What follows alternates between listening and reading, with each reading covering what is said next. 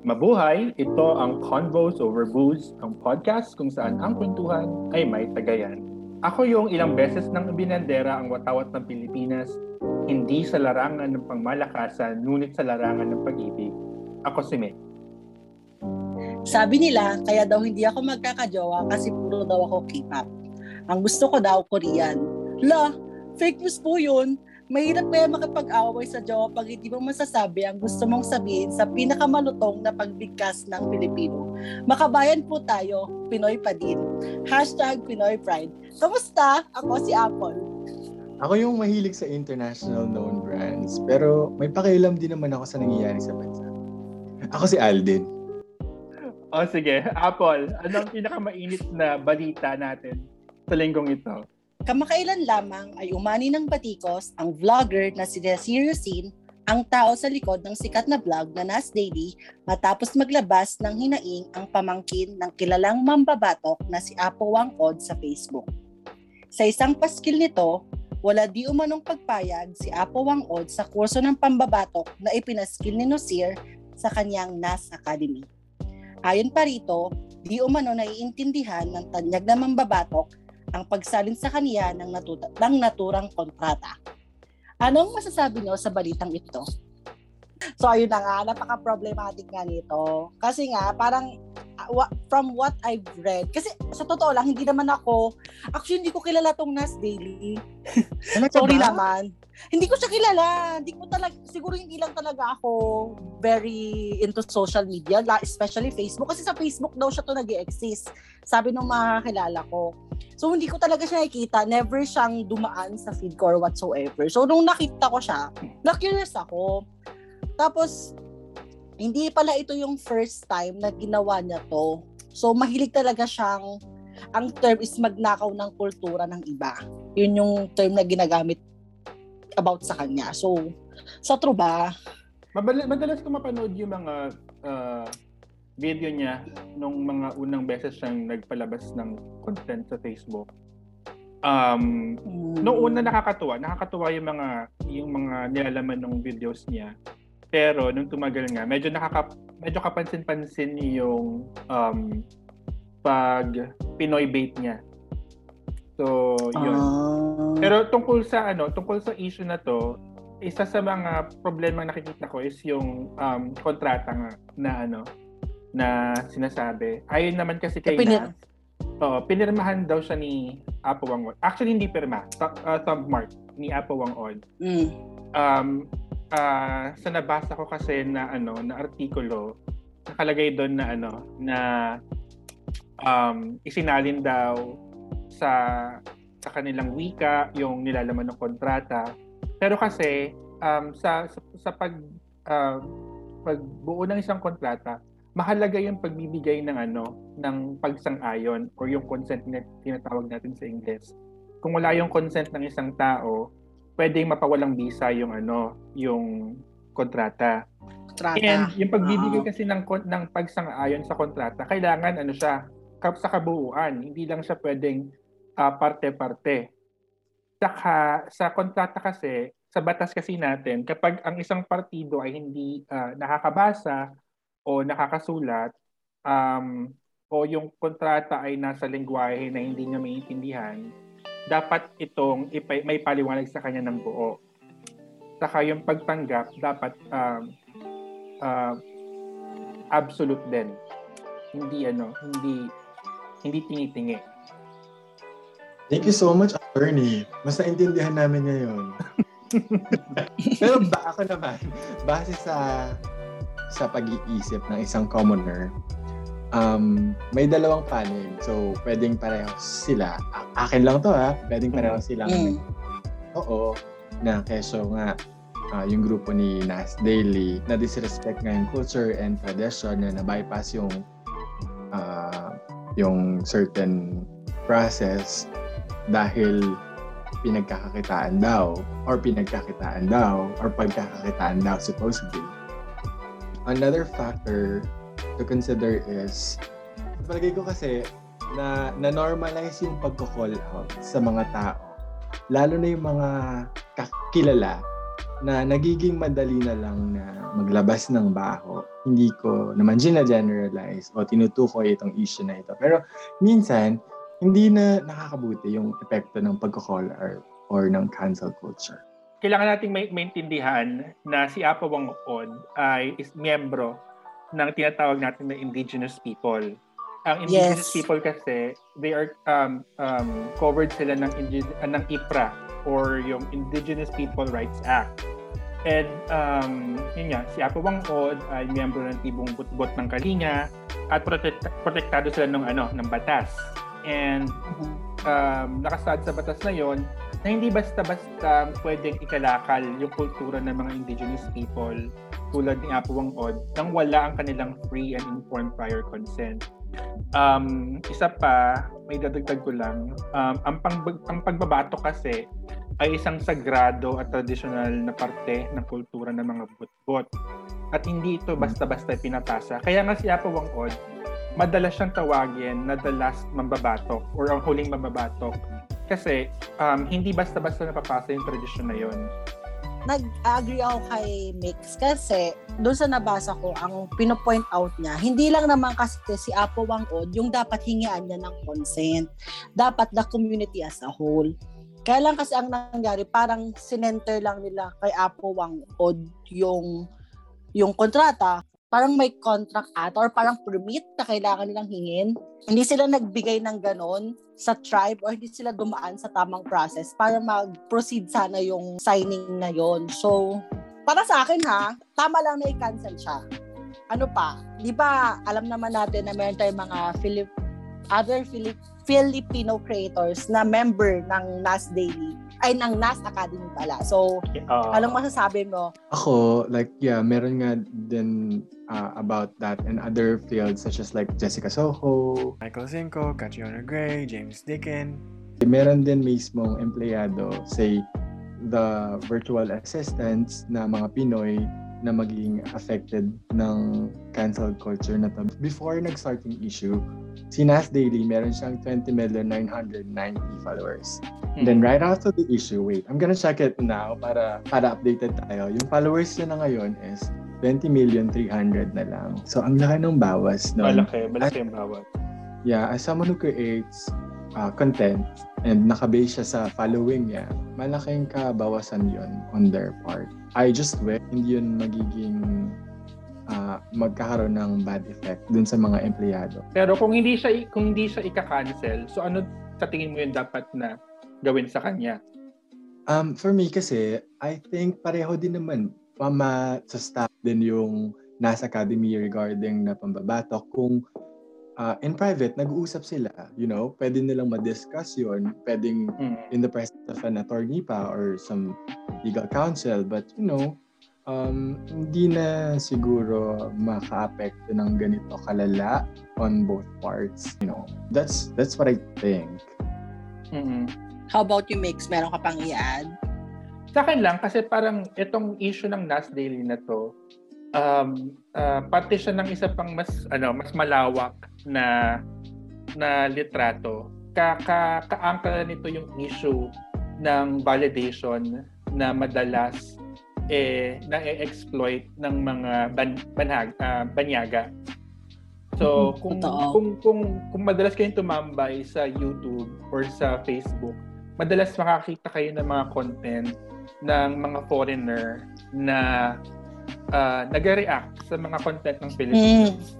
And Totoo. um, mag- maganda rin na napag-uusapan natin to kasi uh, mamaya sa sa mi- sa, um, sa sa isa sa mga paksa natin pag-uusapan natin yung kulturang Pilipino and ayun nga um, siguro pwede din natin pag-usapan mamaya is bakit bakit bakit uhaw tayo sa pagbabalidate ng mga banyaga tulad ni Nas Daily. So, that's it for this week's What's the Tea?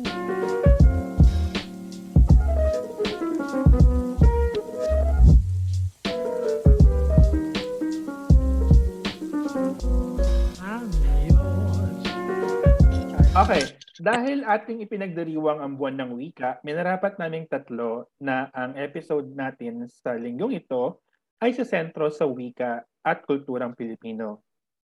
Um, at dahil dyan, sisikapin namin na gamitin ang wikang Filipino hanggang sa matapos ang podcast na ito. Um, pero bago tayo magpatuloy, ano muna ang iniinom ninyo sa gabing ito? Ako, um, nag, meron na akong dalawang bote na buksan ng Tanduay Ice. Nasa pangalawang bote na ako ngayon. Ako, ah, para siyang lemonade sparkling. May Hmm. ganun ba? Ah, pero yun, pero yun sa akin. Yun muna Okay. sa akin today. Then, O sige, paano ko sasabihin ng Tagalog ito? Serbesa? Alak? Gano'n? um, cerveza is cerveza is Tagalog ng beer. Ah, beer lang yun. Oo. Okay. Hindi yun. Ah. Hindi yung iniinom ko ngayon. Mm. Hindi ko alam, pero okay. Pinaghalo ko yung tonic water tsaka ah, gin. So, gin tonic. Mm. Lalagyan natin rest yung episode ngayon. So, dahil nga bida-bida tayo. Gusto natin pahirapan ang sarili natin. May challenge. Tuwing magsasalita ang host ng English or English term sa buong statement niya, quarter of a shot kapag kapag isang English term. And then kapag tatlong English terms naman yung ginamit niya or tatlong salita, it that's equivalent to half shot na. And then kapag marami or mas marami pa sa tatlo, isang buong shot yung iinumin. So, O, dahil tayo dyan, mismo. Dahil dyan, dahil nakadalawang salita ka na ng Ingles, um, kumalahating shot ka na. Teka lang. Teka lang. Sige, dumalawang shot ka na. Natan- natantusan na namin yon. Ayos, ayos. Masaya tayo dyan. Oo. Hindi ako unang pangenge. Usapan muna natin yung mga ano, yung pagpapakilala nyo kanina. So, Apple, bakit ganun yung pagpapakilala mo kanina? Oo, alam na alam ko ang ating takdang aralin today. Ay, kayong araw pala. Ayun. That, Sorry. At, Ah, ito na. Tapos na. Oh, ito na. Sabi nila, hindi daw ako magkakajowa kasi puro ako K-pop. Ang gusto ko lang daw, Koreano. Sa totoo lang, ilang beses ko na itong narinig, lalong lalo na dito sa stasyon. At saka sa mga nakakakilala sa akin na K- K-pop ako na tao. Lagi lang sinasabi na, lo, paano ka magkakajowa? Puro ka K-pop, puro K-pop ang alam mo. Pero, ang hindi nila alam, oo, magilig ako sa K-pop. Pero, takot akong, takot talaga akong parang magkaroon ng karelasyon na hindi Pilipino. Kasi feeling ko, kasi pakira, mm, ito na inom na.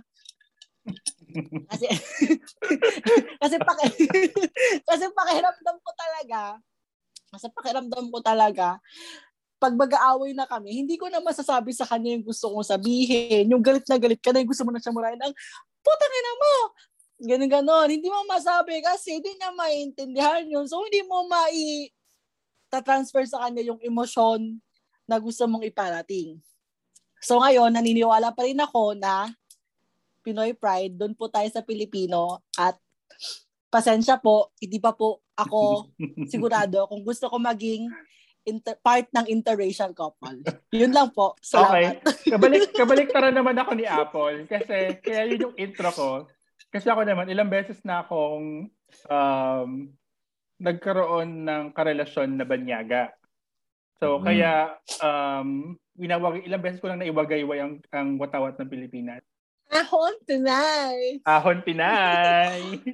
so, kaya nga ano, kaya anong tawag dito? Pero um, sumasang-ayon ako kay Apple sa sinabi niya na iba talaga yung bitaw ng pagmumura sa Pilipino.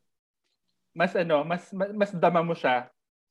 Kasi minsan kapag nagagalit ako sa sa dati kong nobyo, um, Iba ang nobyo. iba, may iba, di ba? minsan, No? mins- minsan mas gusto kong ano, minsan gusto kong minsan gusto kong murahin siya ng Tagalog. Pero kasi kapag minura ko siya ng Tagalog, hindi niya mararamdaman. Oo. Totoo. So, yun yung ano, yun yung Why problema. Ikaw naman din. Kailangan niya pa ng translator.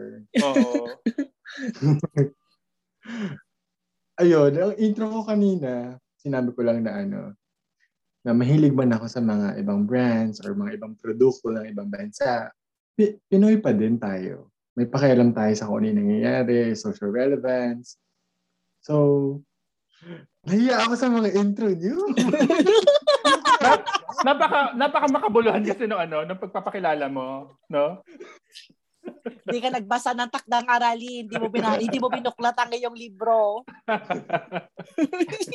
Sige. So, since nandito na tayo sa ano, sa paksang ito. Inom! Anong sins ka dyan? Inom. Ha? Anong Talaga? soul sins ka dyan? Inom.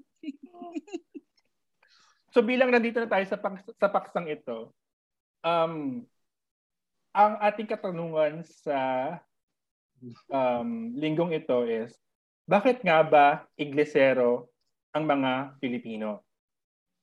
Ano to, base to sa kung ano ang na ex ano ba Tagalog na experience? O basta yon, inom na lang.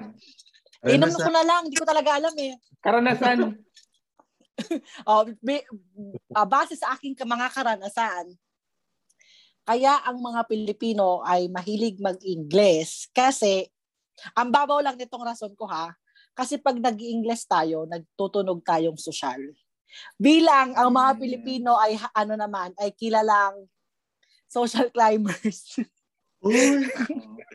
Hindi, joke lang. Hindi, joke lang. Hindi ko naman nilalahat. Pero may ganun kasi tayong ano, may ganun, may ganun ang mga Pilipino na, may ganun parang, hindi ko, may ganun tayong feeling na pag nakaka-English, nakakapag-English tayo, naka, pakiramdam natin, nakakaangat tayo sa iba. Parang basi siya. intellectual. Oo, basahan siya ng intellectual, basahan siya ng status mo sa buhay, lahat. So pag nag-English ka, mataas ka sa iba. Yun siya. Yun sa akin. Maraming ano, maraming angulo yung pwedeng tignan, pero para sa akin yung pinakamalaking um, bahagi nito ay dahil sa ano, sa kolonyalismo, lalo na ng mga Amerikano. Um, Mm. anong tawag dito? Pero interesante din ah, na tignan na sa lahat ng nasakop ng Espanya kasi mga Espanyol yung una na nakop sa atin. Um, Mhm. Interesante din na tignan na Pi- Pilipinas lang ata ang natatanging nakapagpanatili ng sarili nitong wika. Kasi kung titingnan mo, yung ibang mga nasakop nila, um, hiniram yung wikang Espanyol. Pero tayo kasi, na ano, na panatili natin yung sarili nating wika. Um, Wika. Filipino. So yun. Um, pero sa isang bahagi nga, um, tama ka, ma, um, napapansin ko din yung obserbasyon ni Apple na um, meron tayong ganung mentalidad na ang mga Pilipino, parang nagiging basehan natin na, ng talino yung pagsasalita ng Ingles. Na kapag magaling ka magsalita ng Ingles, mataas yung tingin sa'yo kasi matalino ka. Merong pinanggagalingan yung ano, yung ganong pag-iisip kasi kapag nag-aaral ka ng ibang wika, merong parte ng iyong um, utak yung um,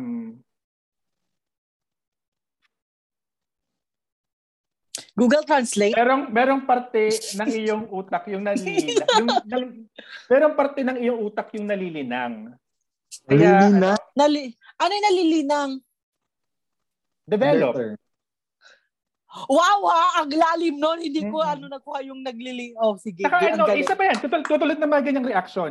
Parang kapag malalim yung Tagalog mo, bakit ano, bakit bakit natin siya um bakit parang na ano na Surprise. sa- sa- bakit tayo nabibigla kapag malalim yung ginagamit na salita ng Pilipino? Pero kapag English yung ginagamit, parang normal lang sa atin. Mm, correct din. Pero, Oh, alam mo, Inom ka muna. Ano correct? Ano correct? Inom ka muna.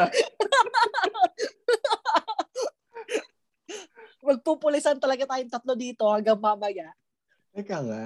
So, yung epekto sa akin nun, nung narinig ko yung malalim na Tagalog, parang pareho kasi ng epekto sa akin kapag malalim yung English. English kasi, nakaka-amaze. 'Di ba?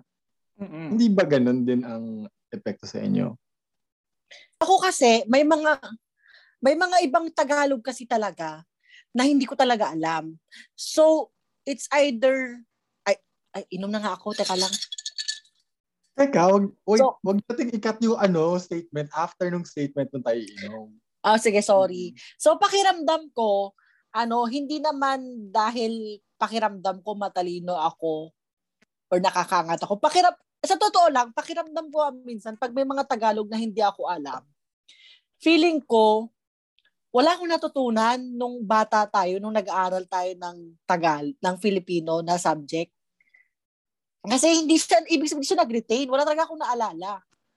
So, ganun. Parang nalulungkot ako ng konti. Mhm. Kasi, yung, amazed talaga ako, aminin ko, na amazed talaga ako doon sa sinabi na develop pala yung paglilinang na yon. Kasi hindi ko talaga alam. Sorry naman po. Sorry Oh. po sa mga Filipino teachers ko nung high school ako, nung elementary. O dahil dyan, isang tagay.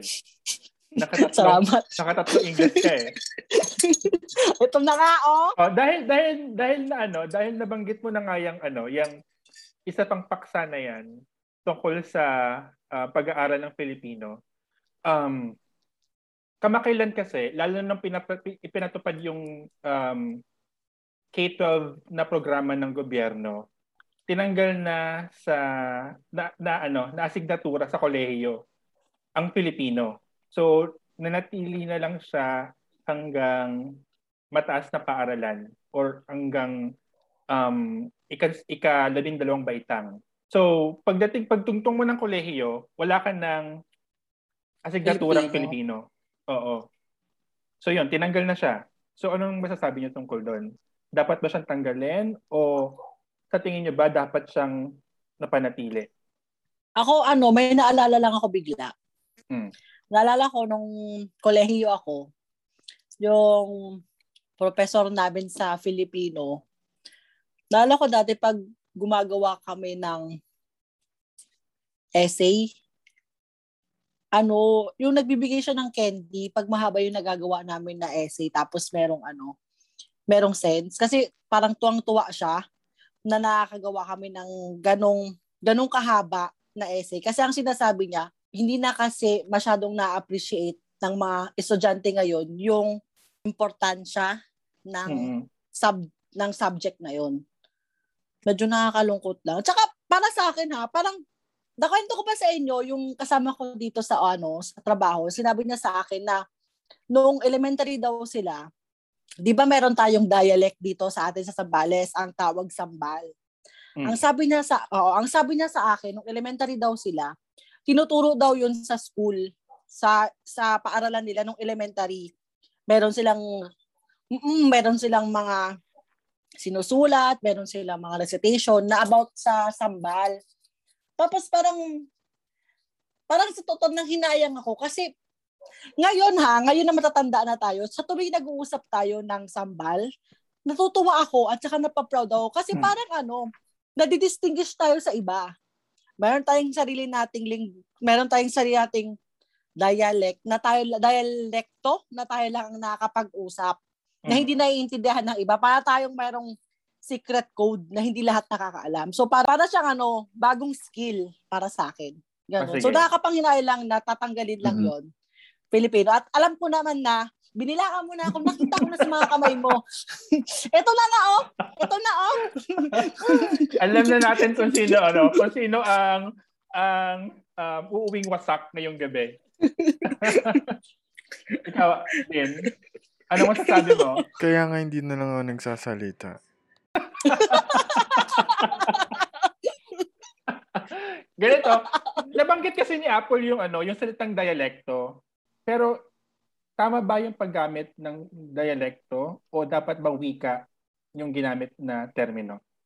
Alam niyo ba yung yung pagkakaiba ng wika sa dialekto? Sige. Susubukan Sige. ko. Pagkakataon diba? mo na ito. At magbibil at magbibilang na ako. Ano ba ang mas importante? Yung punto ko o yung pagsasalita ko?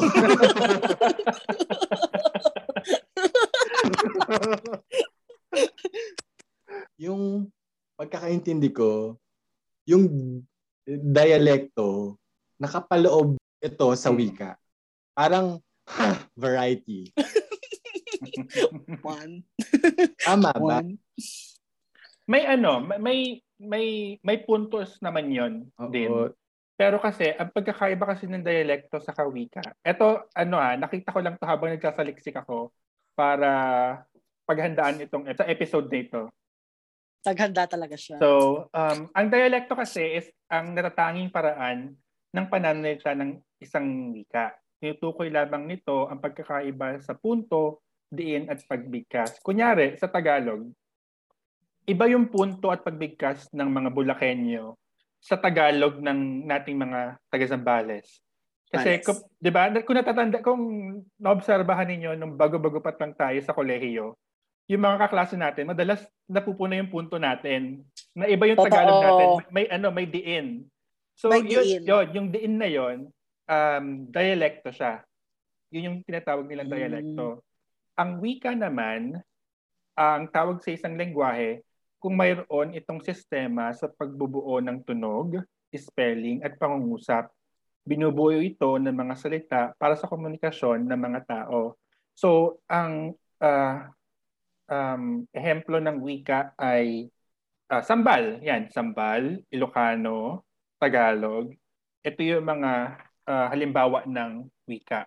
So, yun yung um, pagkakaiba nila. Mm. Naintindihan niyo ba mga bata? ah, pa! Oo. okay. So kayo naman, saan kayo mas kom- ngayong ngayong um, napag-usapan natin siya, saan kayo mas komportable sa pagsasalita ng Tagalog o Filipino o sa pagsasalita ng Ingles? Ako depende sa sitwasyon. Para sa akin ha. Kasi may mga bagay na o may mga pagkakataon or sitwasyon na mas komportable ako makipag-usap or mas nangangailangan yung pagkakataong yon na mag-Tagalog ako or mag-Filipino ako kaysa mag-Ingles. Halimbawa, sa trabaho ko, Hmm. bilang ako ay nagtatrabaho sa government office, one na yon, one da, kinount ko rin sarili ko, sa government office, Dalawa 'yon. Dalawa o sige 'yun. na, o sige na. okay, okay na. Hindi ko na uulitin. Bilang doon ako nagtatrabaho, kasi baka magtatlo pa, bilang doon ako nagtatrabaho, mahirap kasing, kailangan kasi ang ipapakita ko palaging, ah, palaging imahe ko sa harap ng mga kliyente namin or ng mga mamamayan na ah, magalang ako, na mabilis akong makausap, na hindi ba ako mataray? Yung ganon. Kasi minsan, may mga may mga pagkakataon kasi na pag ako kasi ha, pinsan napapansin ko yun. Pag ako nagpunta sa isang lugar, tas ini-Ingles-Ingles ako ng tao, parang minsan nanliliit ako. Kahit hindi naman dapat, kasi hindi ko naman alam na, eh, malay ko ba kung ganun talaga sila mag- mag-usap kung saan, kung saan sila, kung sa, off, sa opisina nilang yun. Eh, pero bilang, yun din naman kasi ang parang protocol ng opisina namin. So, nagtatagalog na ako para mas mabilis akong makapag makipag-usap sa mga kliyente namin. Tapos meron din naman na pag nag-i-English ako, pag ako naman ay kunwari sumasagot sa mga sulat or mga yung 'di ba ako common practice naman sa atin to sa atin dito sa Pilipinas sa, sa trabaho sa workplace na pag sumagot ka ng memo, ng letter, dapat palaging English yung Mm. format ng pag ano mo ng pagsagot mo sa kanila. Pagsagot. Oo. Oo. So parang 'yon ano siya, ah, depende talaga siya sa sitwasyon kung saan ako kung mag-English ba ako at saka or magtatagalog ako. Tsaka isa pa pala, mention ko na rin na bilang takot ako sa public speaking na tao sa harap ng maraming tao. Ayaw na ayaw ko na nape-pressure. So, hirap na hirap akong mag-English at mas nagbumabalik ako parang nag sige wag mo nga ikat mo na nga lang hindi ko na masabi ng Tagalog nahirapan na ako so kayo naman next Oh, ikaw naman din. Ako naman, sa pakikinig ko sa inyo, alam niyo, sinusubukan ko kasing paghiwalayin yung Tagalog at English. At napagtanto ko na ang hirap. Sa palagay ko pareho tayo ng opinion na Taglish na ang widely used language sa Pilipinas. Dahil may mga terms na mas um, ma-explain sa wikang yon. Um, kung tatanungin man ako kung saan ako mas komportable, hindi ko masasagot din ng isa lang. Mm. Hindi ka bawasan yun sa atin as Filipinos kung magsasalita man tayo ng English. At sa palagay ko din, hindi ka bawasan yon sa pagiging internationally competent natin pag magsasalita tayo ng Tagalog sa kapwa Pilipino natin. Mm-mm. As long as nagkakaintindihan tayo. Mm-mm. Ayun na nga, dahil dyan tagay. Itagay ang sarili. O, ikaw naman, hinihintay ko ang iyong pagkatagalog. Ako naman, mas yung yung pagiging komportable depende din sa sitwasyon. Ako kasi um aminado ako na mas madalas kong gam- gamitin ng wikang English kaysa sa Filipino dahil sa trabaho at eskwelahan. Um, sa trabaho ko noon, madalas na mga nakakasalamuha ko ay mga um, benyaga, saka um, yung pinaka ginagamit na lingwahe ay English talaga. Sa eskwelahan naman, ganun din. Sa mga batas natin, uh, lahat sila ay nakasalin sa wikang Ingles. Kaya um, mapunta man ako sa eskwelahan o sa trabaho noon, English talaga yung ginagamit. Pero kapag galit ako, eto kabaliktaran ako kasi pakiramdam ko, karamihan sa ating mga Pilipino, kapag galit, ano sila, um, mas nakakapagsalita sila ng English, lalo na kapag lasing May- ka, lalo na kapag May lasing, ganyan akong may mga ganong- tendency. May- mga ganong epekto, Mm. no? Ako Oo, naman, may mas ganun kapag, tendency. kapag galit ako, mas gusto kong galit ako ng Pilipino. Kasi mas, na, mas sabi ko nga kanina, mas na, mas na i, sisiwalat ko siya ng ano, ng matiwasay. Na, na ilalabas ko yung ano, yung galit kapag nagsasalita ako ng ng Pilipino. Kaya yon pero na, na, nakukuha ko na, nakukuha ko yung punto ninyo. Pero parang um, nakakalungkot lang din na isipin na maraming um, maraming bansa ang nakakaalagwa sa sa ekonomiya, sa um, iba't ibang aspeto ng ng um, pamumuhay nang hindi nila kinakailangang um, Gumamit ng English. gumamit ng Ingles. Nandyan ang mga Hapon. Japan. Nandyan ang mga Koreano. Nandyan ang mga Sino. 'di ba? Kung tutuusin, tayo mga Pilipino, kaya din naman nating umalagwa ng gamit yung Pilipino. Pero, ayun nga, tulad nga ng sinasabi nyo, um, kung tutusin kasi maganda yun, napakaganda ng salitang ano, um, ng, ng, ng wika natin. Um, Mm-mm. Hindi lang hindi lang yung Tagalog ha. Kasi ako ano ako um ah gustong gusto kong na um ano nga Tagalog nito? Mm, Google Translate. Char. Oo. Nahuli pero Gusto- hindi ko gusto alam. gusto gusto kong ano, gusto ko gusto kong tinataguyod dahil lang dito sa atin sa probinsya natin. Gusto gusto kong tinataguyod yung wikang sambal. Kaya nga minsan sa ano natin, kapag nag-usap kami ni Apple, madalas kami mad, hindi naman madalas, pero minsan nak, nak- nakakausap ko siya ng sambal kasi unti na Mm-mm. lang yung ano, unti na lang yung nagsasalita sa atin ng sambal. Hindi siya Totoo ano, yan. hindi siya tulad ng ibang wika, hindi siya tulad ng mga ng Bisaya o ng um, Ilocano o ng Hiligay Mm-mm. na yung mga batang henerasyon, um, yung mga uh, ba- bataan is normal sa kanila yung paggamit ng mga wika nila. Hindi katulad Totoo. hindi katulad sa atin na iilan ilan mangilan nila na lamang yung nagsasalita ng sambal. So yun, parang Tapos, ano, parang, bakit? Bakit ganun bakit ganun kalakas yung pag ano natin? Yung pagsamba natin sa wikang Ingles. Tapos ang nakakalungkot pa nga, minsan, mga matatanda na nga lang talaga yung naririnig ko nagsasambal eh. Yung mga kapareho natin ng gulang, Dito nga, oo, bihira ako makarinig ng nagsasambal talaga.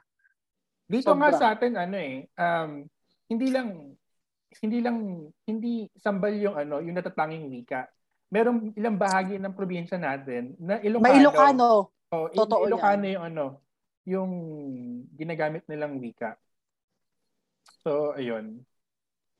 Ah, dalawa yon Nahintay ko yung is and so. Yes! Half shot! Tagay, tagay. Tagay. Okay.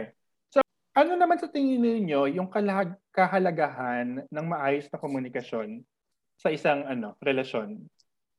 Kapag sinabi kong relasyon, ano ha, sa pag-ibig to ha, Ay, Bigla tayong, Bakit, bigla bakit, tayong talon sa pag-ibig. oo, bakit kailangan ng ano, ah, bakit kailangan ng maayos na komunikasyon? ako na. Maaari ba? Sige, Ilang kaibi- ina ko ngayon. Sige kaibigan, simulan mo.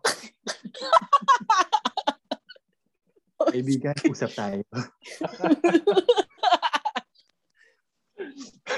sa akin palagay, mahalaga. Ito ay isa sa mga pinaka-importanting bagay sa isang relasyon.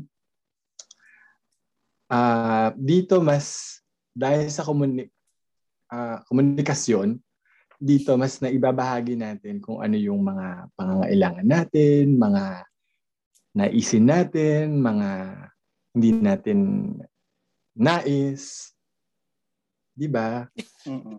Naisin at dinais. Gusto ko yan. Mga dinadamdam natin. Pwede din sana. Ramdam ko na hirap na hirap ka na. Ayun yung maganda Pero sa. Tagalog. Dudugtong ko muna sa simula. Magiging oppos- opposite na. Magiging antonym na. Kabalintunaan na. Ah. Wow! Kabalinto na. Ib- Ay, iba. Ikaw naman, Apple, bakit bakit mahalaga ang maayos na komunikasyon? Ah, ako ay sumasang-ayon sa ating sa sinabi ng ating kaibigan na si Din Mm. na kailangan ang ang komunikasyon para maitawid natin o maiparating na, maiparating natin yung mga bagay na gusto nating sabihin or gusto nating sabihin sa isang tao. Hindi naman kailangan na yung mga sasabihin natin ay maganda. Pwede din naman yung mga hindi pwede din naman yung mga bagay na ayaw natin sa isang tao. Sa isang bilang pinag-uusapan din natin is relasyon, pag-ibig, kailangan ng communication kasi komunikasyon kasi kapag walang komunikasyon, walang mangyayari. Parang paano mo paano niya malalaman na galit ka na pala kung hindi mo sasabihin sa kanya? Paano niya malalaman na mahal mo siya kung hindi mo sasabihin sa kanya? Yung mga ganong bagay. Mm. So ayun. Kailangan siya. Hindi Oo. na kasi ako mag-explain talaga eh. Dapat talaga, dapat talaga bukas kayo sa ano, bukas kayo sa isa't isa. Isa yan sa mahalagang parte ng ano, ng relasyon. Yung bukas kayo sa isa't isa. Saka napag-uusapan ninyo ang problema. Yun siguro yun, ano, yun siguro yung aspeto ng komunikasyon na mahalaga. Yung napag-uusapan niyo yung problema. Saka um saka hindi naman kay hindi naman kasi kinakailangan na tuwing may problema pag-uusapan niyo kagad. Pwede niyo naman pa, paano pa pa Humupa ba muna ang sitwasyon? palamigin? Pa, pa, pakupain ang sitwasyon. Oo. Hindi naman kailangan kagad na bara-bara kang ah, bara-bara yung pag-usapan yung problema, ganon. Siguro depende sa ano, depende sa magkarelasyon, pero sa akin kasi mas ano, mas mas gumagana yung pagpapahupa ng init ng ulo bago makipag-usap. Kasi kapag parehas na, ano mo yun, parehas na mainit yung ulo ninyo, Dali- madalas kasi is nag-ano lang kayo eh. Nagkakabatuhan lang kayo ng mga masasakit na salita. Tapos nagkakaroon yun ng ano, ng negatibong epekto sa relasyon ninyo. At madalas, kapag kapag tumagal, baka yun pa yung maging dahilan na paghihiwalay. Sa pakikinig ko sa inyo, sa totoo lang, hindi lang hindi lang siya applicable sa romantic relationship. Kahit sa ibang relasyon, pwede siyang Totoo. Kahit sa magkakaibigan. Totoo. Diba? Kahit sa Oo. magkakaibigan. sa pamilya, sa katrabaho, kung may miscommunication, Mm-mm. diba? Mm. Totoo. O, inom ka pala. Dahil dyan, Inom ka At dahil pala. dyan, taga- Tanga! ay, um, lumipat naman tayo sa ibang paksa. Um, natapos na natin yung parte ng komunikasyon. Punta naman tayo sa kulturang Pilipino. Um, madalas na pag-uusapan ngayon, lalo na sa sa mundo ng um, social media, yung um, tinatawag nilang toxic Filipino culture. Um, wala siya wala wala akong mahanap na no, wala akong mahanap na pagsasali niya sa sa ano, sa wikang Tagalog. So tawagin gamitin na natin natin yung Mm-mm. yung English na ano, na termino, yung toxic Filipino culture. Filipino culture. pwede So- bang ano, nakakainis or Oo, nakakairita? oo. Oo, pwede. Diba? Parang ganun. Mm-mm. So, mauna na ako, mauna na ako. sige, Apple. Ang number one, actually, ano, madami akong naisulat. Parang galit na galit talaga ako, te. May hugot ka ba nung, nung sinusulat mo yan? Oo, as in, nag talaga ano ako, nag, talagang nagtatype ako ng mabilis kanina habang sinusulat ko ito. Sige. Ang number one, ang unang-una sa aking listahan ay ang utang na loob. Mm. Ah. Pero, may pero. Kasi para sa akin, ang utang na loob, double-ended sword. Double-ended sword siya. Double-edged siyang- sword. Ay, double-edged. Sorry. Iba pa yung double-ended na naisip ko. Sorry.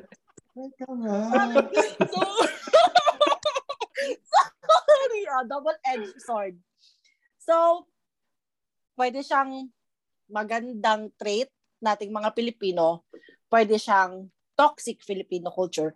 Mag, um, masasabi ko siyang toxic Filipino culture kasi ang utang na loob, yung utang na loob na ipinamumuka at ipinagdudutan nila sa'yo na tinulungan ka nila.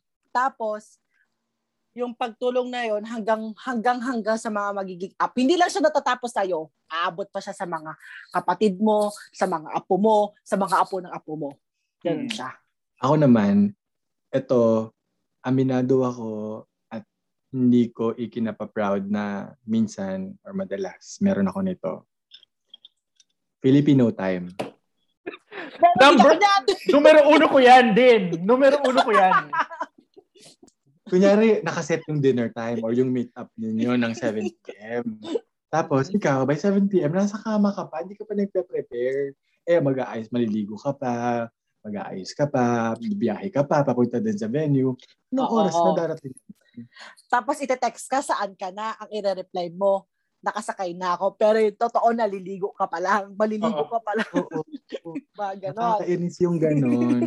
Kahit na intentional or unintentional, it speaks about um, punctuality and professionalism, I think. Mm-mm.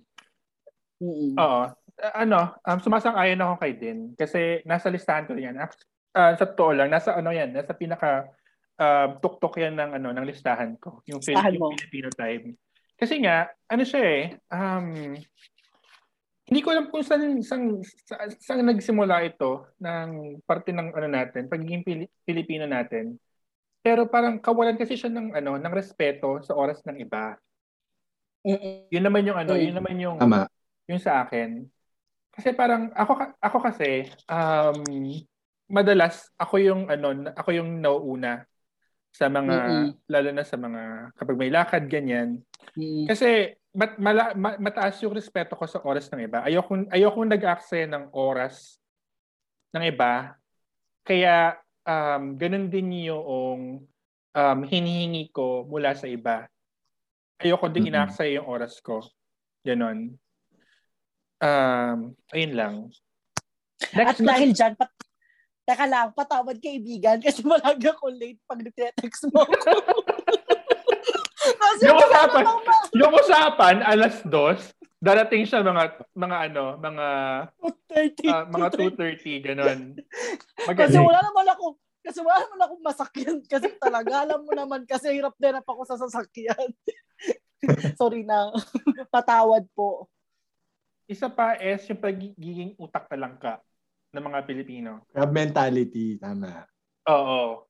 Totoo. Hindi ko makuha kung bakit hindi natin pwedeng ipagbunyi ang tagumpay ng iba. Bakit kailangan nating hilahin ang mga nakaka-angat-angat? Di ba? Tang Bakit kailangan Mm-mm. Bakit natin Mm-mm. kailangan hilahin pababa? Bakit hindi natin ipagbunyi yung tagumpay ng ibang tao? nila, oo. Mm. Parang palaging may kompetisyon. Yung hindi ka, yung hindi talaga tayo papayag na sila yung nakaka Nakakainis. May, ano, naalala ka- ko, may kapitbahay ako. kang ganyan. Oo. kaya, kaya na, Na palagi natin pinagchichikahan. Oo, kaya naiinis ako kasi hindi na talaga matanggap na hindi lang naman sila ang pwedeng magkaroon ng ganong anak. Yung kapatid ko, pwede din siya maging ganon. Hindi lang sila pwede magkaroon ng, ng anak na doktor. Oo, hindi lang po kayo. Marami kami kapitbahay na doktor, bahala kayo pag-isipan nyo kung sino kayo sa mga benchchismisan namin. Pero tayong tatlo kasi, ano, wala tayong ganyan. Hindi, wala sa atin Oo. Ulo! mentality, no? Kasi, ano, mm Kasi naiintindihan natin na pareho na pwedeng pare-pareho tayong nasa taas. Pwedeng pare-pareho tayong mag- para makaangat. At hindi natin kailangan mag- Totoo. Maging, maging, Totoo yan. maligaya, maging, maging maligaya na lang tayo sa tagumpay ng iba. Di ba? Totoo. Bakit natin bakit kailangan natin pagchismisan na kaya nakabili ng sasakyan si Aling um, si Aling Virgie dahil yung anak niya ay merong um, mayaman na ano, Nobyo. na na nobyo, Afam. diba? Mm, afam na nobyo. Bakit ba? di ba? Bakit bakit sa ting nakakakita tayo ng Pilipino na merong May kasamang. na may kasamang banyaga, ang iisip agad natin is inaahon sa kahirapan yung ano, yung yung Pilipino na yon, 'di ba? Pero teka, aminin natin, ganyan din tayo mag-isip minsan. Oo, ganun tayo, ganun tayo dati. I mean, Oo, dati. hanggang sa ano, hanggang sa ako yung mapunta sa sitwasyon na yon. Ah, eh, yun totoo nga. Nung, nung, nung wala ka pa sa sitwasyon na yun, ganun tayo. Oo. Pero nung, naki, nung nakita na kita na nandoon ka na, proud na proud na ako sa'yo. Oo, kasi ano, na-realize ko na Mm. hindi hindi eh. Parang ako kasi hangga't maaari, yun yung iniiwasan ko. Yung ano, yung Mm-mm. yung um hangga't maaari nga ayokong tumatanggap ng ng regalo o ng Mm-mm. ano pa man uh, mula doon sa ano, mula doon sa tao. Kasi nga nakakatakot na gano'n, na gano'n yung yung ano, yung Isipin. sa'yo. Oo. Kaya kaya minsan ayoko din siyang pumunta dito sa Pilipinas. Kasi natatakot ako na gano'n yung isipin sa amin. Mm-mm. Mm-mm. Oo. So ayun. Sige, ikaw, Apple. Bilang na pinag-uusapan naman natin yung mga tungkol sa mga nakakaangat, isa sa mga napansin ko na kung, na, kung sino ang nakakaangat, sa kanya na inaasa ang lahat. Na ah, ano nyo ba yung ano ko, yung gusto kong sabihin. Yung halimbawa, ako, OFW, nagtrabaho sa ibang bansa. Actually, may kadugtong pa to eh. May kadugtong na toxic culture, ah, toxic Filipino culture to. Tuwala nagpunta ako sa ibang bansa. So pag umuwi ako dito, lahat ng yung ibang ma actually kahit hindi ko nakakamag-anak yung mga kapitbahay, yung parang uy tulungan mo naman si ganito kasi mataas ka na eh, mataas na yung posisyon mo, pwede mo bang matulungan si ganyan, si ganyan. Yung mga ganong pag-iisip Ah, ba? padrino. Yung, oo, yung iaasa na lang nila lahat sa'yo. Mm. Yung hindi hindi hindi mo na nila i-try na sila yung gumawa ng paraan para sa para sila mismo ma-reach. I mean, hindi naman masamang hindi naman sa nagdadamot or ayaw mong tumulong. Pero gusto mo sanang makita makitaan mo sila na sila muna yung mag-aangat sa sarili nila. Yung iba kasi parang dating ini-spoon feed mo sila. Yung tipong, oh ito na, pupunta ka na lang. Yung ganon, yung ganong pag-uugali, yun yung ayoko. Mm. At saka ito pa, pinag, bilang pinag-uusapan natin mga OFW, ayaw na ayoko yung toxic ah Filipino culture na pasalubong. Mm. Yung nagpasalubong na namili pa. Gusto ka pa? Nami Oo, yung na, Oo, yung namili, namili na, nag-demand pa. Tapos kung ano yung binigay mo, ayaw pa. Yung ganon, yung parang may masasabi pa. Eh paano naman kung yung ano, hindi naman sila yung yung yung anak o asawa, pero sila yung unang nandun sa ano, sa sa Isa pa bahay. yun. Oo, yung isa pa, isa, Oo. Nakikiuna, nakikiuna pang magbukas ng Sila ba yung balbayan magbu- box. Yung mga ganon. Sila pa yung magbubukas ng bagahe. oo, yung mga ganon. Parang, teka lang po, hindi naman po kasi kayo kasama talaga sa ano ko, sa listahan ko ng mga pagbibigyan. Pero po dahil ano, dahil for the sake ng na mabigyan ang lahat, o sige na po, ito na ang isang balot ng Irish Spring para sa iyo. Yung malala pa, yung binigyan mo, binigyan mo na nga, magtatanong pa ng ano, bakit ito lang? Oo, asan yung, bakit si ano may ganito? Yung pag makikipag-compare pa, Oo. Tapos kinabukasan man chichismis sa parang, ay si Marites binigyan nila ano ng ganito. Tapos si ano Aling Ludi walang natanggap. Yung mga ganun, parang grabe kayo. Mga Totoo. ganun. Marites, pero alam mo, tumagay ka ng isang buo. Salamat. Oh, so ikaw naman din, magbigay ka ng ano pa, ng isa pa. Ito, narinig niyo na ba yung term na noong panahon namin? Mm, oo, Mm. madalas yan sa mga ano, sa mga matatanda. Di ba? Sige. Yung kinukumpara nila kung paano nila ginawa o na kuha ang isang bagay sa kung paano yung nangyayari sa ngayon. Ang hindi alam or ang hindi na ikukonsidera, eh, um, iba na yung panahon noon sa panahon ngayon. Totoo. May pribilehiyo na siguro na may mga bagay na mas madali na nating nakukuha ngayon. Dapat totoo naman, dapat naman nating dapat na makilalanin yung ano, yung karanasan ng mga um, nakakatanda sa atin na mas ano, mas hirap yung mga naranasan nila noon kasi wala sila Mm-mm. nung mga um, teknolohiya, halimbawa na meron tayo ngayon. Pero um, nang, dahil ba doon, meron na silang karapatan na um, na i Invalidate. Oo.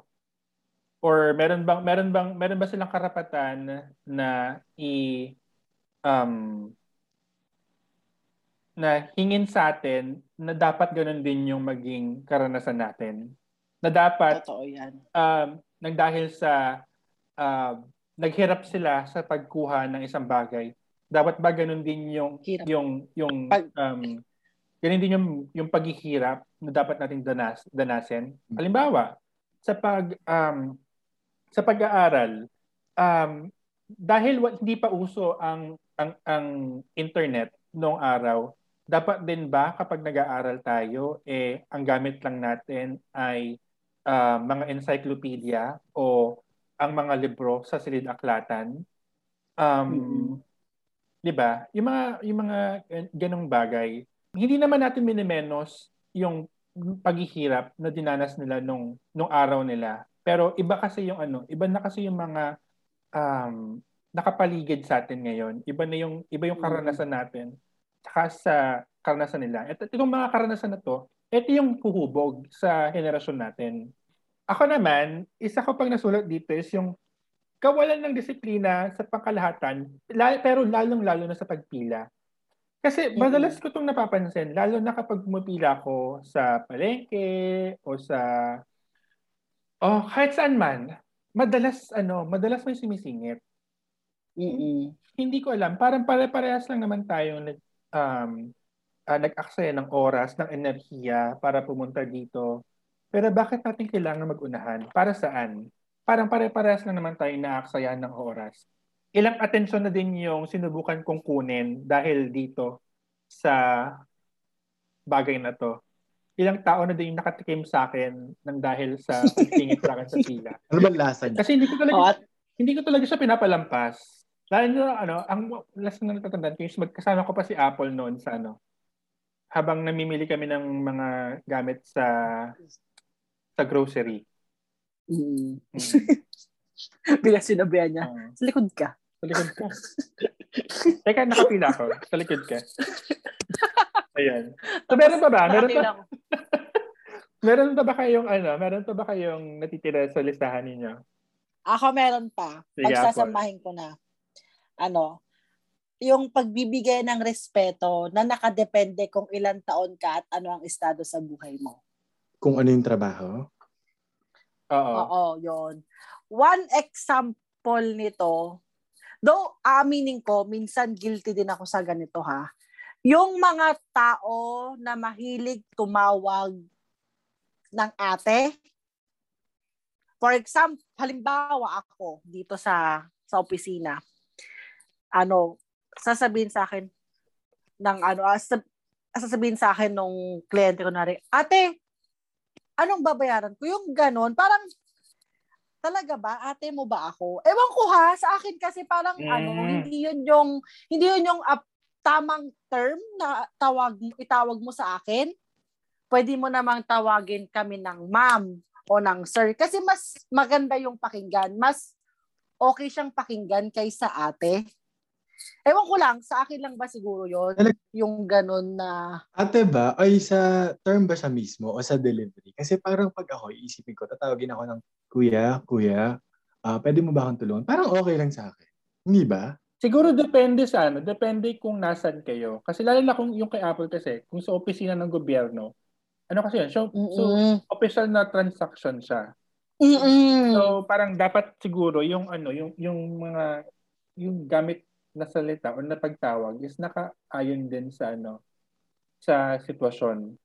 Oo. Kasi ako, hindi ko naman sila tatawagin ng ate or ng kuya. Tatawagin ko sila ng ma'am, sir. So Mhm. parang nag hindi naman siya nag-expect. So parang iniisip ko na, ganun din sana po ang itawag nyo sa akin. Parang ganun. So pakiramdam ko kasi minsan, namamata ako ng hindi naman siguro nila ah, yun talaga yung gusto nila ipahatid pero parang minsan kasi ganun yung deliver niya sa akin. Mm-mm. Tapos, idudugtong ko pa dito yung walang modo or bastos ka na agad kapag nagdahilan ka or sumagot ka sa mas nakakanda mas nakakatanda sa iyo kahit nasa katwiran ka pa. mm Yun, naramdaman mo Parang na ba yun? parang wala ka ng ah, wala ka ng karapatang sumalungat.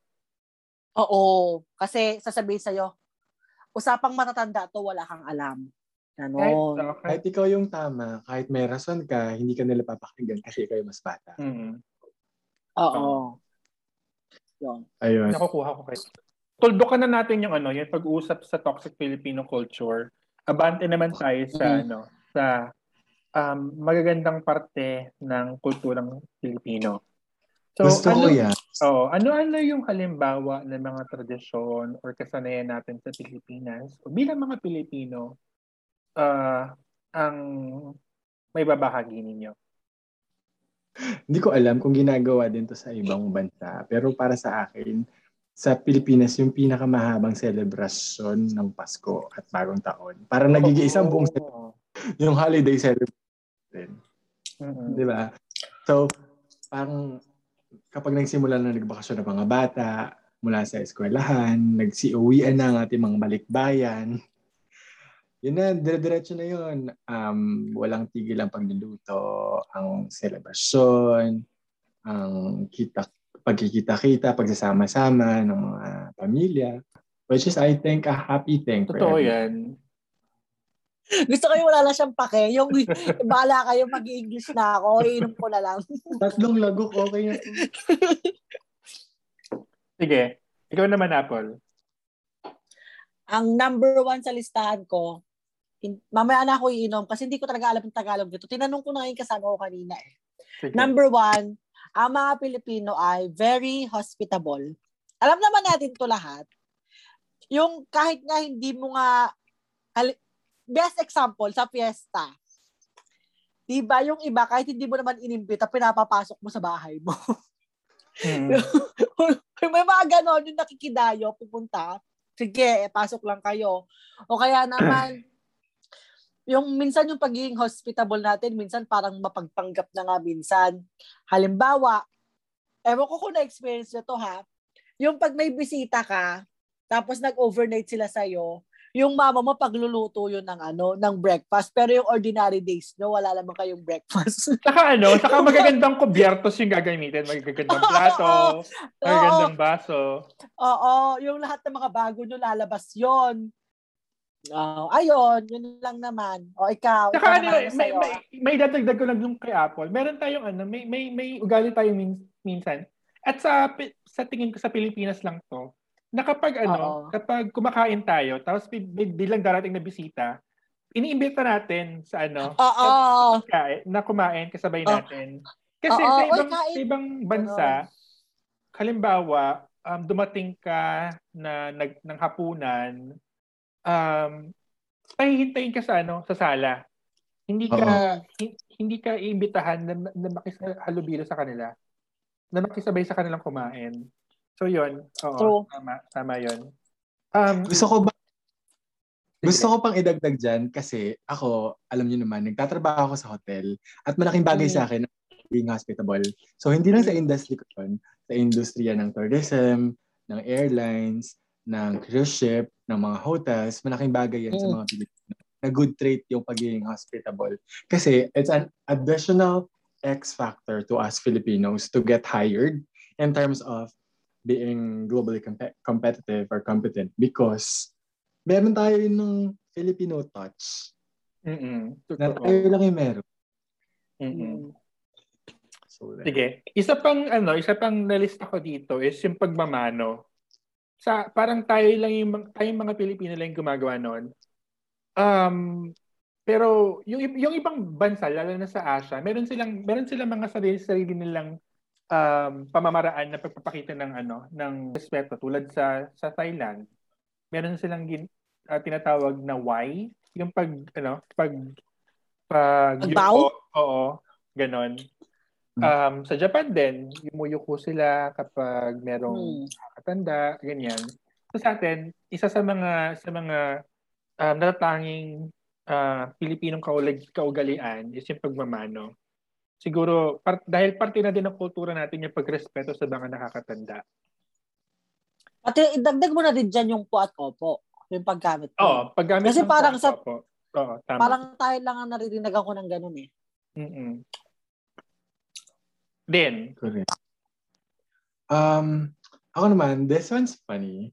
Ah, pero laging meron tayong favorite kasi favorite holiday ko talaga kasi ang Christmas season. So every Mm. time say New Year or Noche Buena or Medianoche, meron tayong pinaprepare ng mga round shaped fruits. Mm. Sa pamilya niyo ba Mm. meron ganito? Oo. So may Oo. Oo, sa like amin. grapes, pongkan, Kailangan Ah, buuin mo yon. Oo, lahat sila round kasi it signifies daw uh, fortune and prosperity. Yung yung ganyang pamahiin naman, meron na siyang ano, meron na siyang impluwensya ng ah anong tawag dito? Chinese ba? Oo, Chinese at Chino. Oo. May may impluwensyang ano na siya, Chino na siya. Pero oo. Um, mahilig tayo sa pamahiin Mm-mm. bilang mga Ah, Pinoy. mo na, Mm. Isama na rin natin dyan yung pagkain ng pansit canton or pagkain ng pansit for long life. Diba? At saka fortune. Oo. Lalo na birthday. kapag kaarawan mo. Mm-mm. Yun. kahit mas masarap, kahit mas gusto natin minsan ng carbonara, pansit pa rin for long life. Mm-mm. Sige, Apple, ikaw naman. Ako naman, isa pa yung ano ko, ah, isa pa sa mga naisuot ko is, naniniwala naman talaga ako na ang mga Pilipino ay isa sa mga, isa sa may mga pinakamagandang mga ngiti sa buong mundo. So, Mm. kadugtong nun, parang kahit na may mga kahit na may problema na ang mga Pilipino, hindi mawawala sa kanila na ngumiti or tumawa. Kahit anong problema pa 'yon. Totoo. Nakikita nyo ba 'yon? 'Di ba? Mm. parang may- ano, kasi naalala ko lang, naalala ko dati nung panahon ng Yolanda, Mm. yung parang na nasabi sa news na kahit na naka, kahit na nakaranas na ang mga Pilipino ng ganon kalaking trahedya sa mga buhay nila, nagagawa pa rin nilang gumiti at bumangon kahit na sobrang hirap na nung dinadanas nila. Parang gano'n. Parang nakakahanap pa rin sila ng bagay na pwedeng magpangiti sa kanila kahit ganyan na nararanasan nila. Ayun.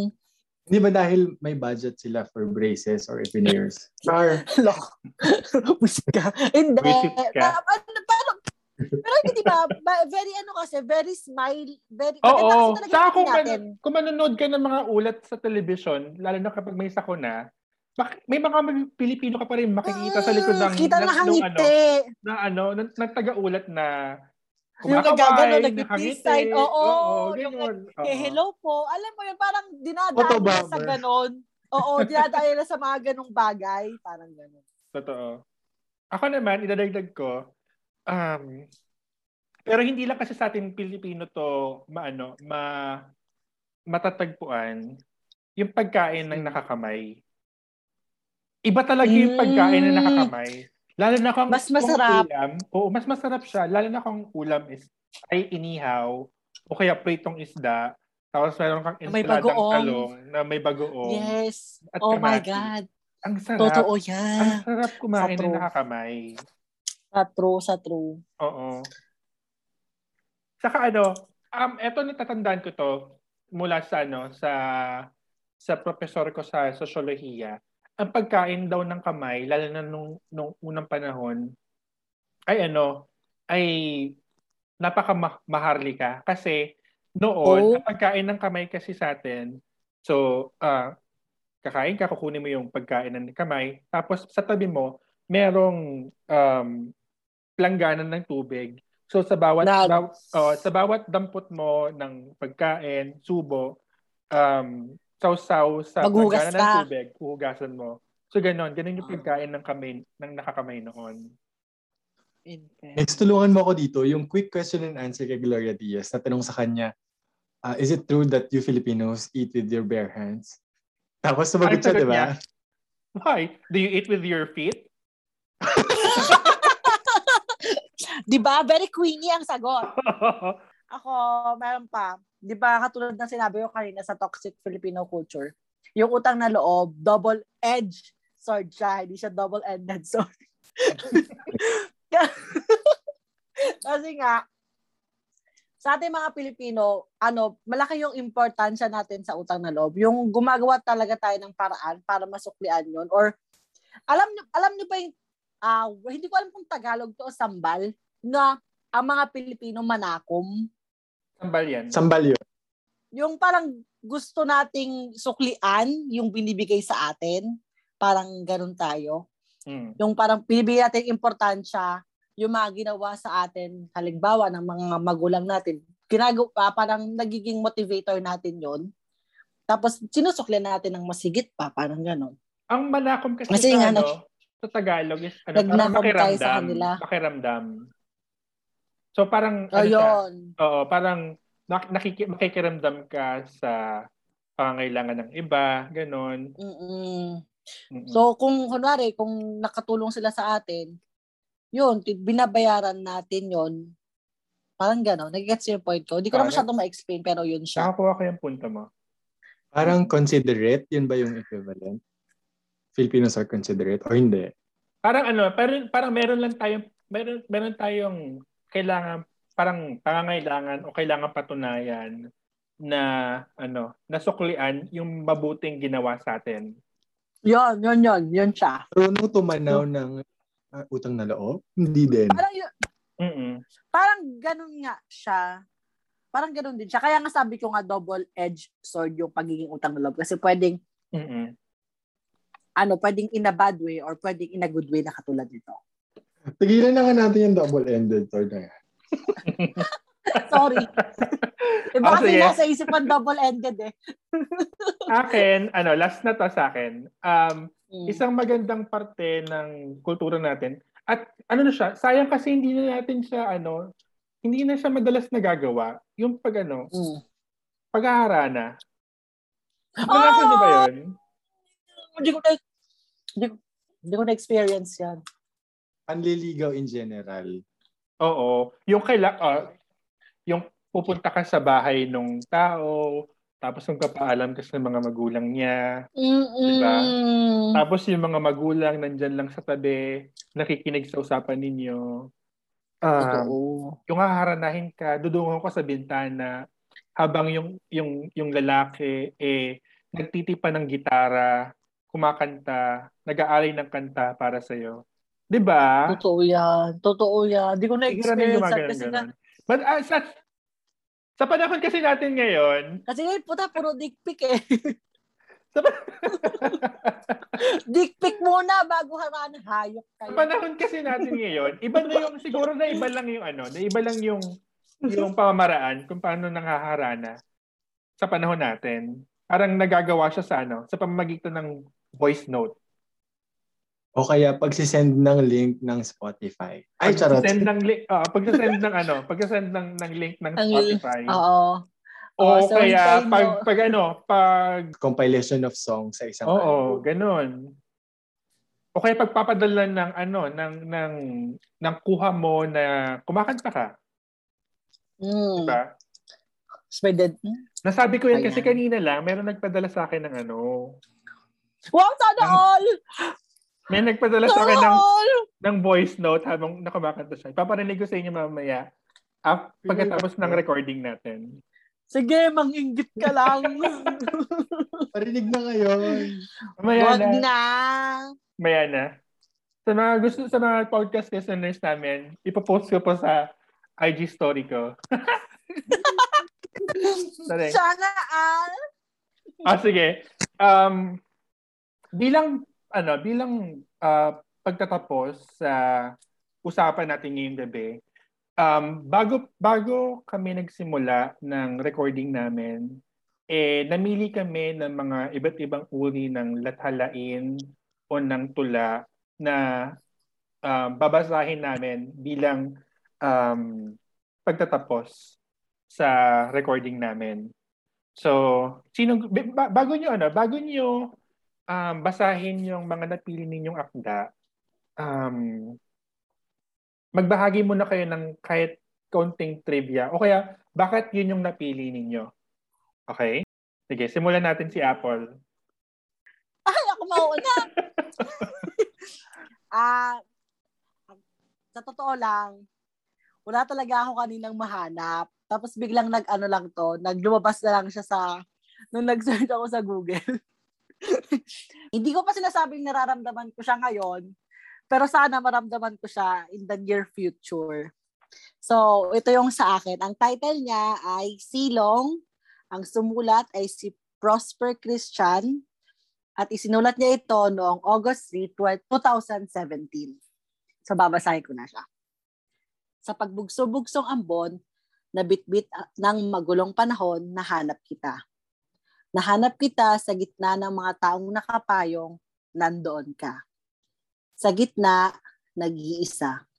Hindi, ang halin, hindi alintan ang pagtila ng mga pagpatak na bumabasa, ang langit na walang tigil sa pagluluksa sa mga nanlalamig nating kaluluwa na tagpuan kita. Sa gitna ng mga tanong, sa puso ko na hindi mahinahon, nahanap kita, aking sinta, ang aking silong. So ayun, kinilig ako ng slide. Nakakapilig Para makita. Oo, sana, sana lang. Please na Ano? magpagkita ka na. Malapit ako mag-deadline. De chart lang. Ayun. Nakakilig lang siya. Sige. Ako Kayo naman, naman. yung susunod. Yung sa akin naman, ilang beses na siyang kumakalat ano, sa mga social media. Pero ang akala kasi ng karamihan is isnulat talaga siya ni Andres Bonifacio.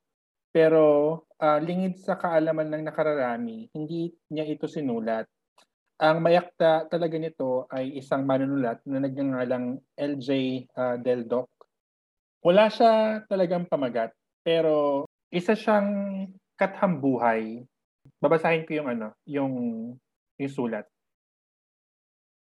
Mahal kong Oryang, mali. Hindi kita nakasalubong upang sa dul ng kalsada, ako ay liliko sa kanan at ikaw sa kaliwa. Sapagkat saan man tayo dalhin ng ating pakikibaka, ikaw lang ang aking itatangi at makailang ulit na ihaharap sa pulang bandila. Habang buhay, akong magiging tapat sa ating panata, Oryang.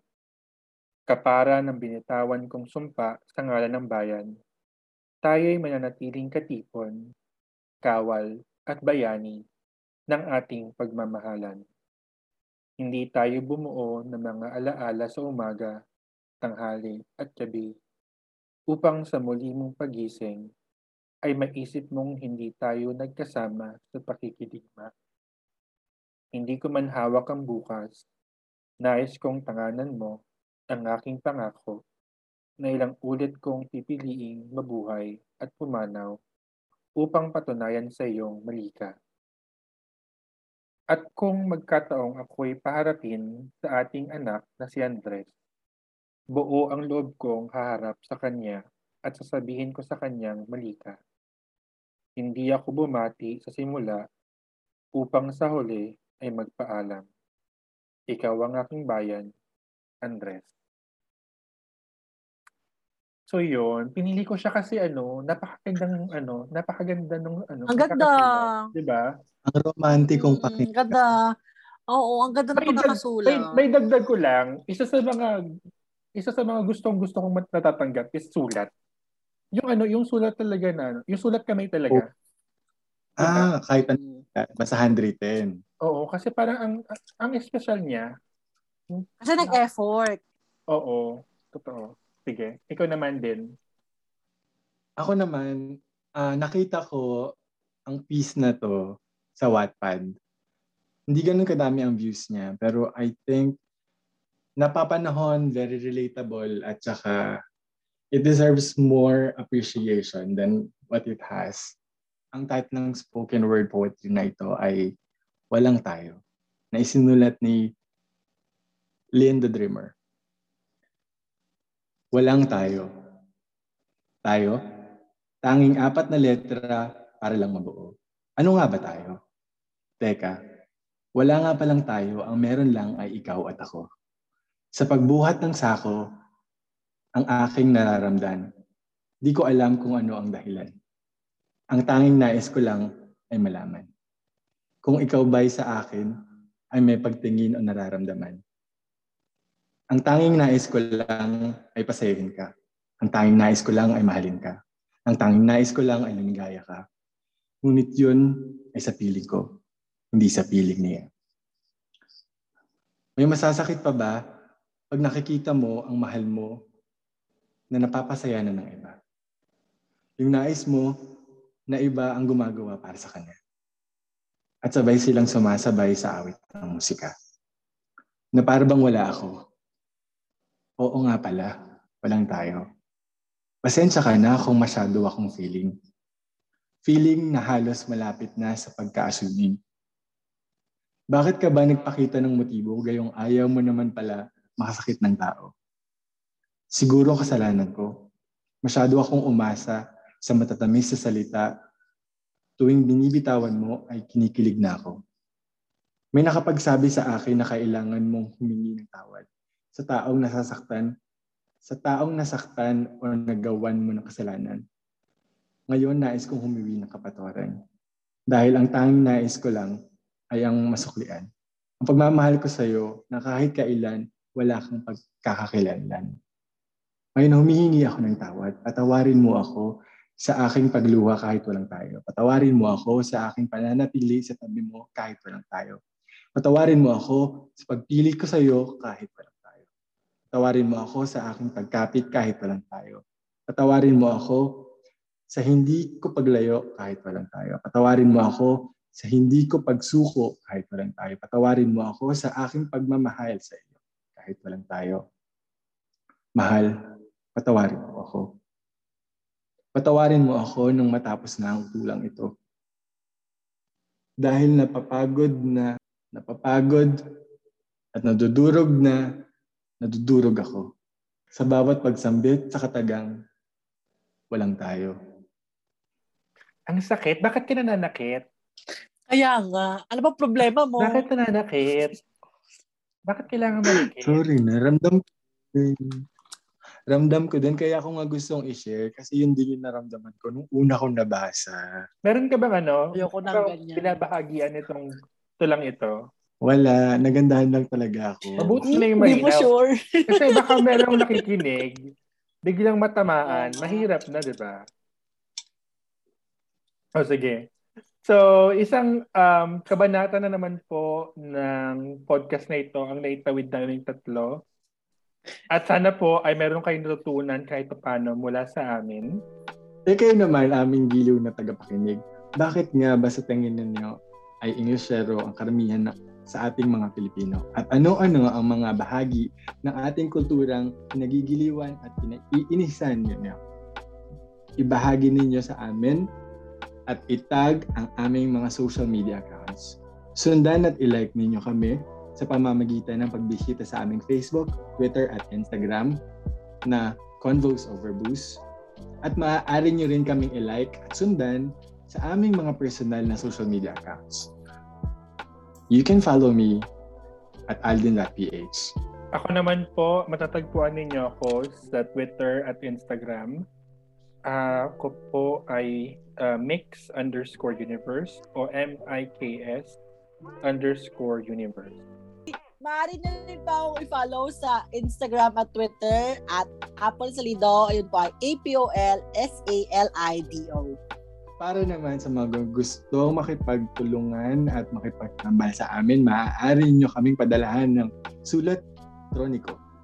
Email us at convosoverboost at gmail.com. Apple! Ano naman yung mga dapat abangan sa ating mga susunod na kabanata? Bilang nadaplisan na natin kanina ang paksa ng pag-ibig, ituloy-tuloy na natin ito. Pero, sandali lang, hindi natin pag-uusapan kaagad ang kalagayan ng puso ng bawat isa. Pero dahil advance tayo mag-isip, tatalakayin natin ang paksa ng proposal at pagpapakasal. Oh sa my tropa talaga ba ito? Kaya samahan niyo ulit kami sa susunod na episode. So muli ako po si Mick Ako si Alden. Ako si Apple. at maraming salamat sa pakikinig sa Convos Convos Over. Booze. Good night!